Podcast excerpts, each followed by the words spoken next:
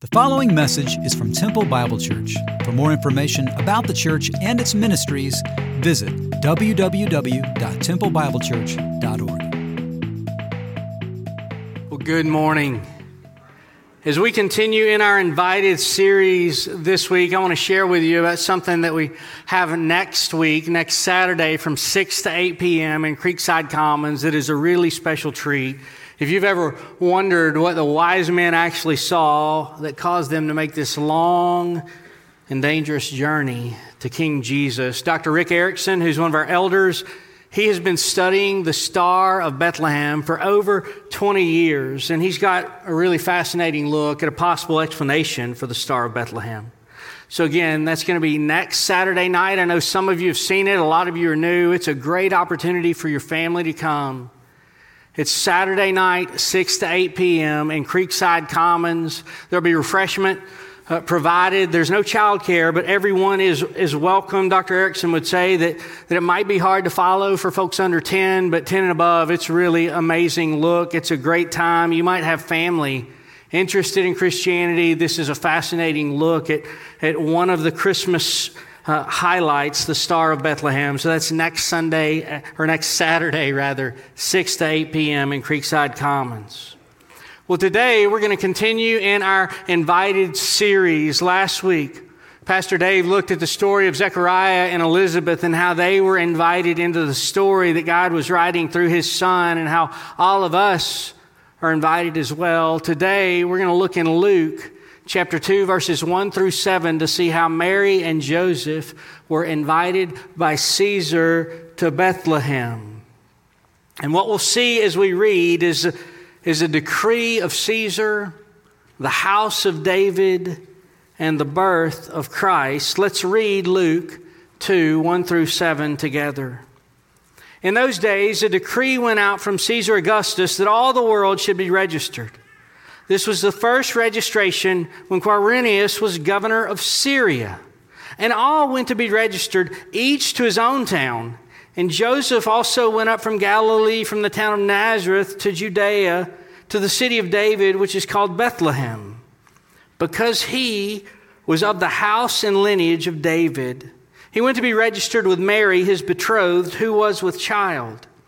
And while they were there, the time came for her to give birth. And she gave birth to her firstborn son and wrapped him in swaddling cloths and laid him in a manger because there was no room for them in the inn. God, thank you for your word, and thank you, God, for how seven short verses can real, really tell a story of things that you were doing in history that turned the world upside down. So, God, as we look at them today, Father, would you speak to our hearts? Would you teach us truth from your word? And would you have us amazed to see that Jesus is the one that the world is looking for? In his name we pray. Amen. Well, this is kind of uh, just a, plain telling. Luke is telling this story of the gospel for Theophilus, a friend of his, and he wants him to hear eyewitness detail. And so he tells that this is when it happened. A decree went out from Caesar Augustus. Caesar Augustus is a fascinating guy. He is a nephew of Julius Caesar. When Julius Caesar died in 44 BC, in 43 BC, Augustus became part of the second triumvirate of Rome, but by 27 BC, he had defeated his two compatriots, the last of those being Antony and he became the emperor. One of his biographers describes Caesar Augustus as unusually handsome and exceedingly gracious, which is how you describe a guy who could take your life at any time. He was about five seven. His biographer says his eyebrows met in the middle. Caesar Augustus was the first unibrow. This, this is my favorite statue of Caesar Augustus. Uh, he's shocked. They had just told him they were going to name a salad after him. He was really excited about that. Well, Caesar demands that there is going to be a census taken. And his friend Quirinius is the governor of Syria, and he's taking a census to tax everyone who is not a Roman citizen. Now, there's some dispute about what happened here because there's a guy named Josephus who was a historian, and he wrote that Quirinius was governor of Syria after Herod the Great died. And some would go, well, that's a problem because, of course, Herod the Great is the one who killed the babies in Bethlehem, and, and Luke dates him at a time when Jesus was born, Herod's alive. That doesn't work. Obviously, Luke is wrong. Josephus couldn't be, even though he did get some dates wrong. But historians, as we've continued to study ancient history, there's another Roman historian named Tacitus. Quirinius is really close to Augustus, and he's governor of Syria twice. He's governor of Syria, becomes procurator, which is similar to governor, but procurator would be the guy who actually did the census. And then he becomes governor again. And, and this is the first registration when Quirinius was governor of Syria. There were actually two. So Luke's date works out just right in history. And Caesar Augustus is, is an amazing guy. He's going to bring about the Pax Romana, which is peace for Roman citizens and occupation for everyone else. He's going to develop a tax system. He's going to develop Roman highways, but is he the guy who's going to bring peace on earth? Is he worthy of worship? See, in the first century, we found Roman coins that would say many thought he was. In fact, on the coins of, of the Roman Empire in the first century, you would see things like Son of God, King of Kings, Savior of the world, Prince of Peace, not about Christ, but about Caesar. But then this new group arose. People started calling them Christians, and they were worshiping both Jew and Gentile, spreading across the empire this baby born in Bethlehem with great unity, saying he was the King of Kings, the Son of God, the Savior of the world, the Prince of Peace, the Lord of all. And it was an affront to the Roman Empire. So there's a question in the first century of who people might give their allegiance to. It's the same sort of question we might ask today. But when you compare Caesar with the Savior, there's really no question.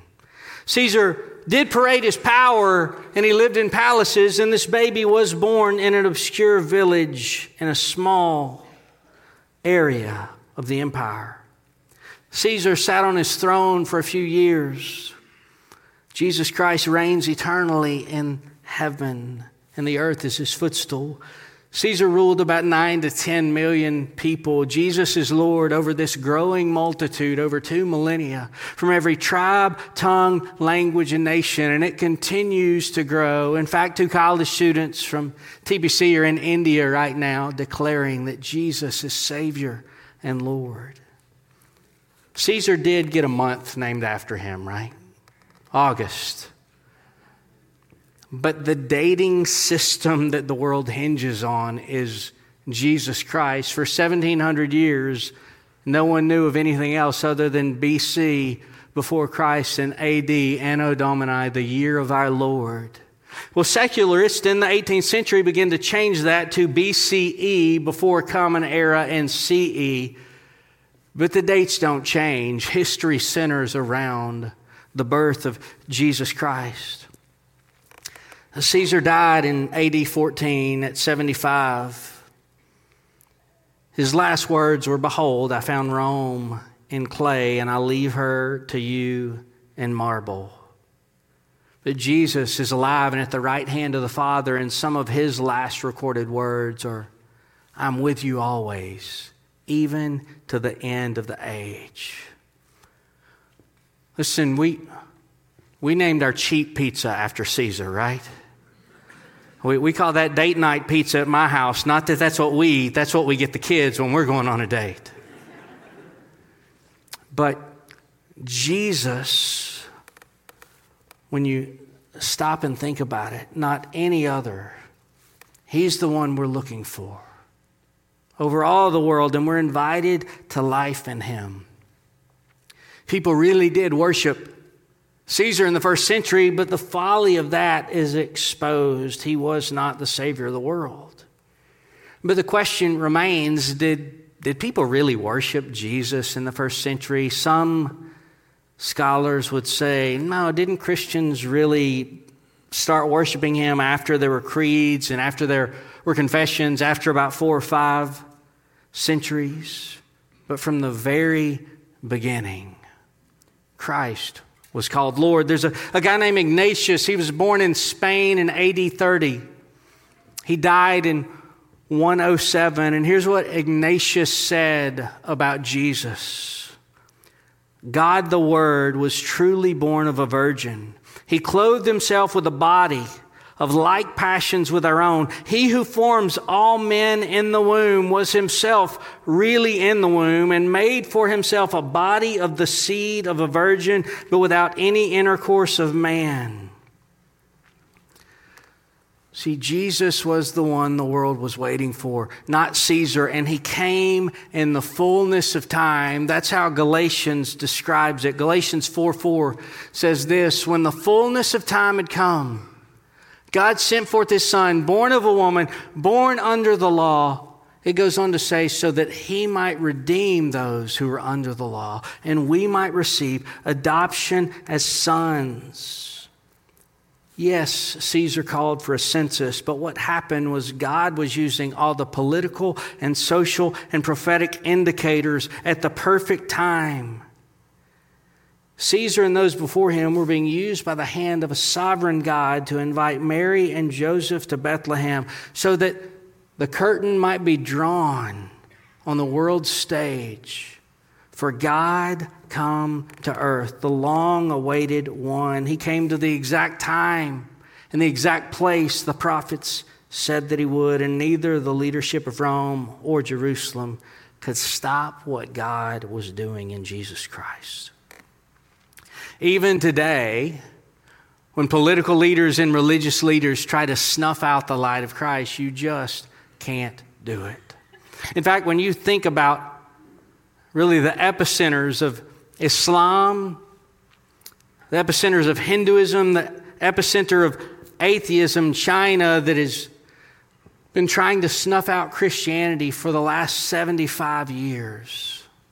If you go to a shopping mall, in the UAE or Saudi Arabia, if you go to a shopping mall in Mumbai, India, if you go to a shopping mall in China, you're going to see small nativities all over the place and you're going to see Christmas trees. Even if you go into Iran, you'll see decorations. The light of Christ shines brightly. The world stops every year to recognize that Christ was born.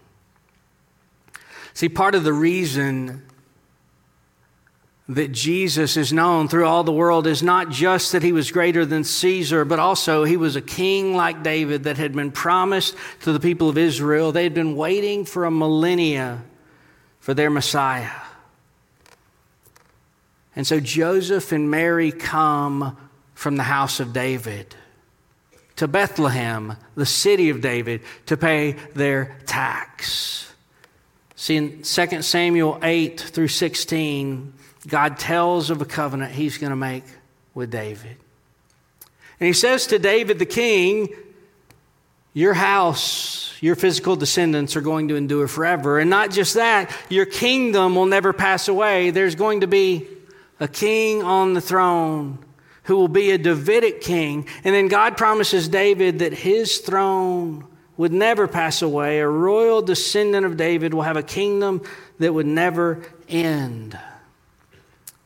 He says it like this in verse 16 Your house and your kingdom shall be made sure forever before me, your throne shall be established forever. So enter Mary and Joseph. They are both children of David's house, both of the Davidic line. And so, this baby that's going to be born is both son of David and son of God. Here is the spoiler alert of the incarnation. Novatian, who was a, an Italian theologian in the third century, said this well before Christianity had creeds or confessions. He said, Let them, therefore, who read that Jesus Christ is the Son of Man, read also that this same Jesus is God and Son of God. For in the manner that he, as a man, is of Abraham, so is God. He is before Abraham himself. In the same manner, he, as a man, is the Son of David, so is God. He's proclaimed David's Lord. And in the same manner, he was made a man under the law. So God, he is declared a Lord of the Sabbath. And in the same manner, he suffers as man the condemnation of the cross. So as God, he is found through his resurrection to have all judgment over the living and the dead. And this is why Joseph and Mary and a donkey had 90 miles from Nazareth to Bethlehem, a little city, a village of 2,000 to 2,500 people that is swollen because of this census to 50,000 people. There are kids playing in the streets. There are cousins who haven't seen their cousins for years that are reunited. Teenagers are playing games that are ancient precursors to what we call checkers, whispering under their breath how awful this Roman occupation is. And as we know, the inn was full, and here come Joseph and Mary. In a lot of ways, it's a miracle that they even made it to Bethlehem. See, they, they represent Israel in this, and that all Israelites were going to their hometowns. And many of them didn't make the journey. Many of them would have died on the way. Many of them would have had to stop due to sickness. There were lots of other pregnant ladies who had to go as well. Can you imagine what it was like for them? You go, you get engaged, and you have expectations. They had expectations, and this is not what they were expecting. My wife and I dated long distance, and then we got married. She had to live with me. She tells her bridesmaids all the time, You could have warned me. The, the reality is, though, when we got married, in a lot of ways, I did not know how to be a man. I had to grow to learn that, and I had godly men who've helped me along the way. And after 25 years, she says, You're almost there, honey. Listen, Joseph and Mary, you imagine the difficulties of a married couple, a pregnant lady traveling, and all the things that you have to put together just to go to the grocery store and they're going 90 miles, and all they have is a donkey. Joseph forgot the AeroPress. The journey does not go well. The call came to an unexpected couple at an unexpected time in their lives and in a place the world would have never expected. And Mary gives birth to a son. And it sounds amazing to us. But can you imagine an angel announcement to a teenage girl? And she goes and has to tell her parents she's pregnant. And her dad wants to talk to Joseph. And he goes and talks to Joseph, and Joseph said, No, no, no, I want to talk to Mary. And here's what happened according to Luke.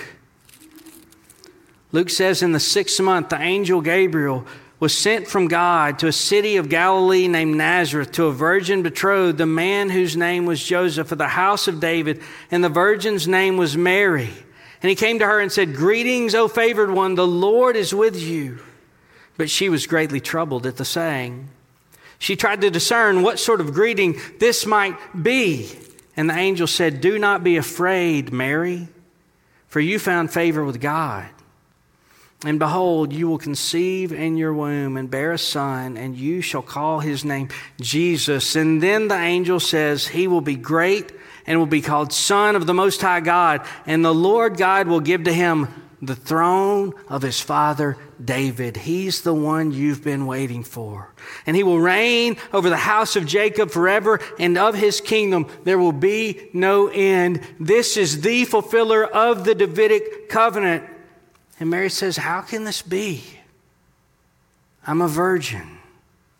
And the angel said, The Holy Spirit will come upon you, and the power of the Most High will overshadow you. Therefore, the child to be born to you will be called Holy, the Son of God. Now, can you imagine this little girl, maybe 14 or 15 years old, in a small village called Nazareth, and she gets this announcement Son of the Most High. Excuse me. And he will reign over the house of David. Well, Joseph, who she's betrothed to, we don't know if it was days, we don't know if it was weeks, we don't know if it was a couple of months until she told him. He doesn't believe. And how in the world would he believe a story like this?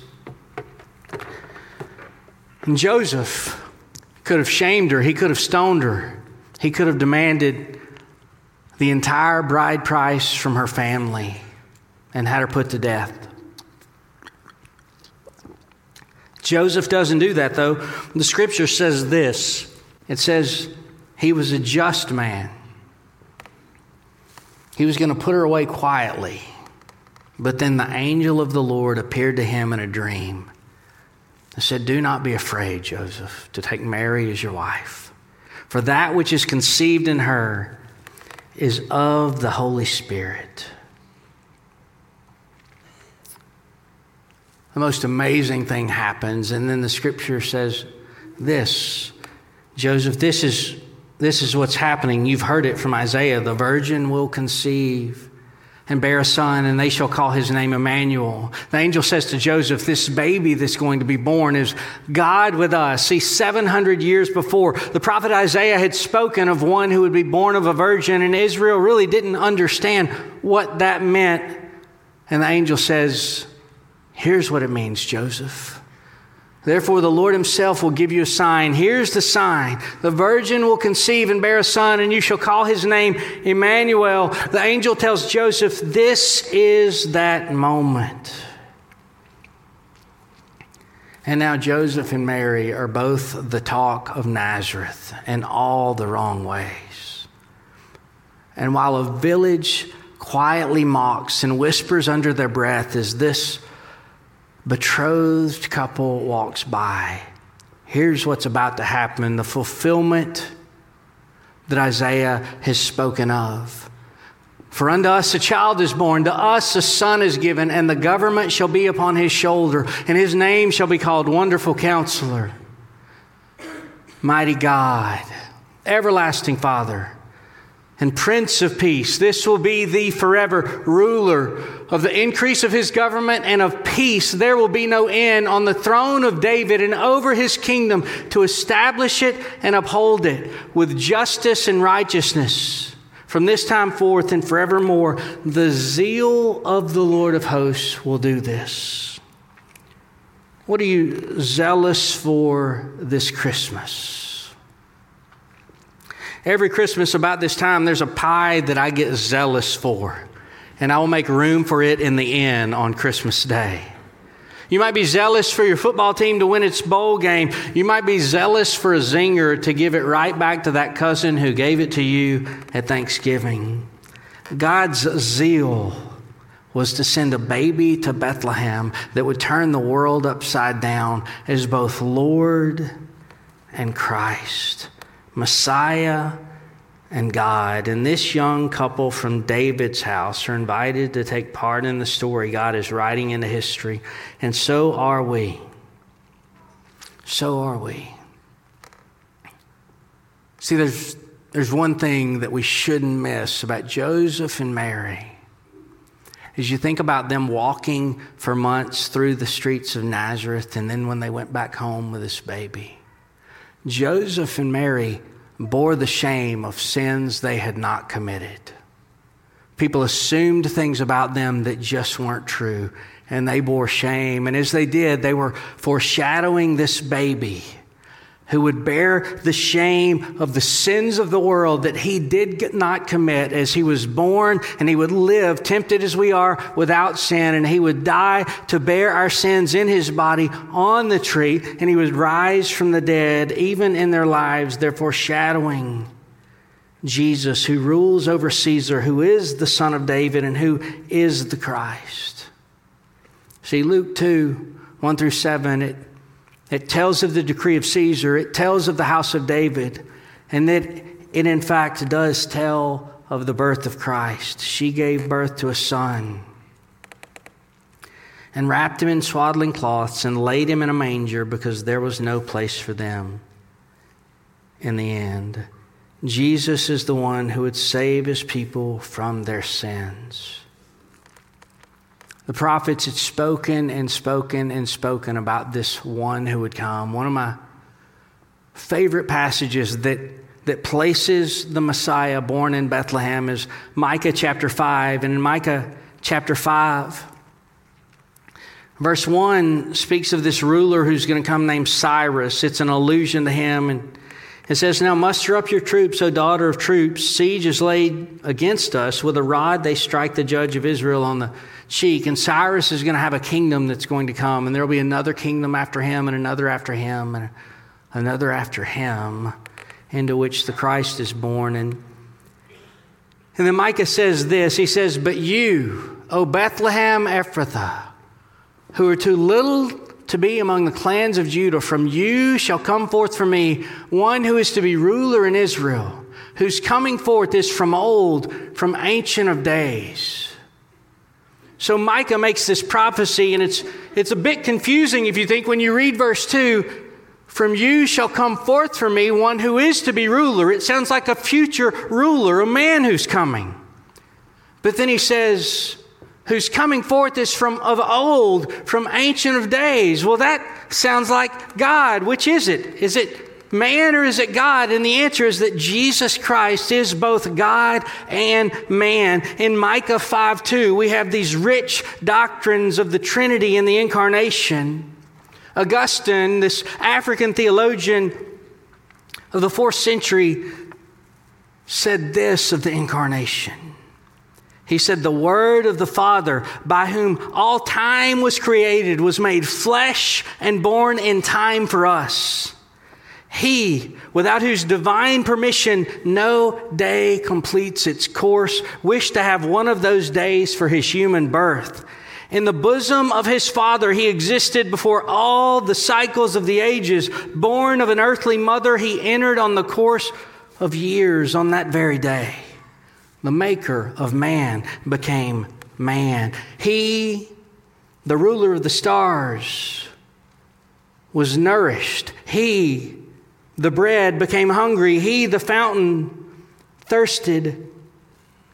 He did this so that he, the light, might sleep, that he, the way, might be wearied on the journey, that he, the truth, might be accused by false witness, that he, the judge of the living and the dead, might be brought to trial by a mortal judge.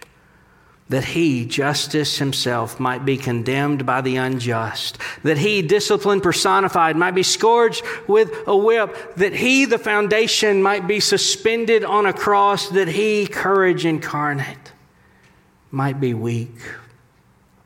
And that he, security itself, might be wounded. And he, life itself, might die. From you shall come forth for me one who is to be ruler in Israel, whose coming forth is from old, from ancient of days. God is bringing about his plan through his son. And Micah says this of him He shall stand and shepherd his flock in the strength of the Lord, in the majesty of the name of the Lord his God, and they shall dwell secure, for now he shall be great to the ends of the earth not ruler just over Nazareth, not ruler just over the house of David, not ruler over Rome, but ruler over all the world. He is the one they were looking for, and He's the one we are looking for. And He flips everything on its head. When we were studying this as a staff on Wednesday, Dave Tate pointed out that as you read this text, the baby turns the power structures of the world upside down. See, we start with the emperor, and then we go to the governor, Quirinius, and then we go to Joseph, an able bodied man, and then we go to Mary, a pregnant teenage girl, and then we see a baby born. The least likely.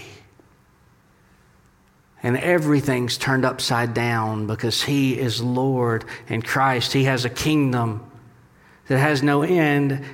And Jesus has been turning the world upside down ever since. And just as the prophet Micah promised, He is our peace. So you'll be invited to peace by all kinds of people and all kinds of things this year. Just the right car. An iPhone Pro Max 15. It will change your life until that battery won't work anymore. If the house is perfect, will you have peace?